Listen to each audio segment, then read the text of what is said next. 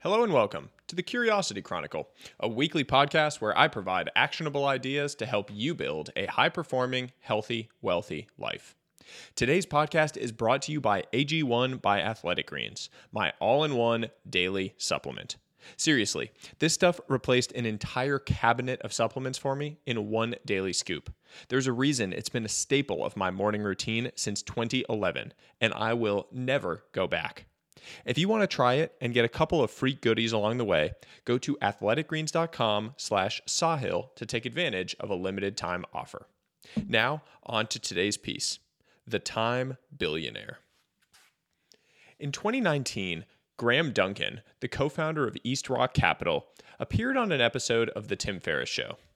During the conversation, Duncan proposed a concept that changed my life the time billionaire. Quote, a million seconds is 11 days. A billion seconds is slightly over 31 years. I feel like in our culture, we're so obsessed as a culture with money, and we deify dollar billionaires in a way. And I was thinking of time billionaires that when I see sometimes 20 year olds, the thought I had was they probably have 2 billion seconds left, but they aren't relating to themselves as time billionaires. End quote. The central point time is our most precious asset. When you're young, you are literally rich with time. At age 20, you probably have about 2 billion seconds left, assuming you live to 80. By 50, just 1 billion seconds remain. But as Graham Duncan pointed out, we don't relate to ourselves as the time billionaires that we really are.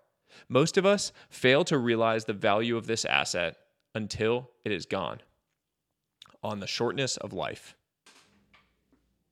In his On the Shortness of Life, the Stoic philosopher Seneca says, quote, "We are not given a short life, but we make it short, and we are not ill-supplied, but wasteful of it." To me, being a time billionaire isn't necessarily about having the actual time, but about the awareness of the precious nature of the time you do have. It is about embracing the shortness of life and finding joy in ordinary daily moments of beauty. My friend and truly brilliant writer, Tim Urban, created a life calendar that breaks down your life into weeks. Each box represents one week, so each row represents one year. As you fill in the weeks, it creates a very clear reminder of the time past and time remaining. I started thinking about this more with the birth of my son in May 2022. It's scary to look at the data on the short time we get with our children. It peaks in our 30s and declines shortly thereafter. Key lessons the magic years will fly by if you let them. Be present in every moment, slow down, and embrace the sweetness. Time with our parents and siblings is no better. It peaks in childhood and declines after age 20. Key lessons time with family is limited. Time with parents declines sharply after age 20. We have to prioritize and cherish every moment. Diminishing time with family and children is replaced by more time alone. It steadily increases throughout your life. Key lessons embrace solitude and flex your boredom muscle. Find joy in the time you have to yourself. There will be a whole lot of it as you get older. Becoming a time billionaire. Last summer, I was on a walk with my newborn son, and an older man approached me. He said, quote, I remember standing here with my newborn daughter, an old man came up to me and said, It goes by fast, cherish it. Well, my daughter is 45 now. It goes by fast, cherish it. It hit me hard. The next morning, I had my son in bed and felt a profound sensation. For the first time in my life, I had enough. As ambitious people, we spend most of our lives playing a game. Everything we do is anticipation of a future.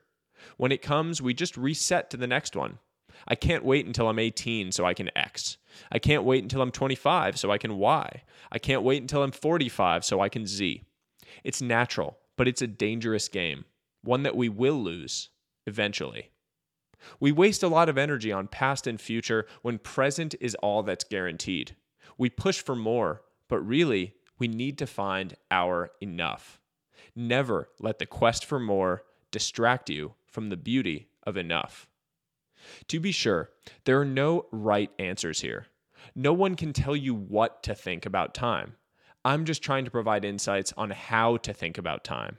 All of life's most important journeys start with asking the right questions. This is a good place to start. A simple closing reminder treat time as your ultimate currency. It's all you have, and you can never get it back. Spend it wisely with those you love in ways you'll never regret. That's all for today's piece. I hope you enjoyed it. I hope you learned something, and I hope you'll share it with others. As always, until next time, stay curious, friends.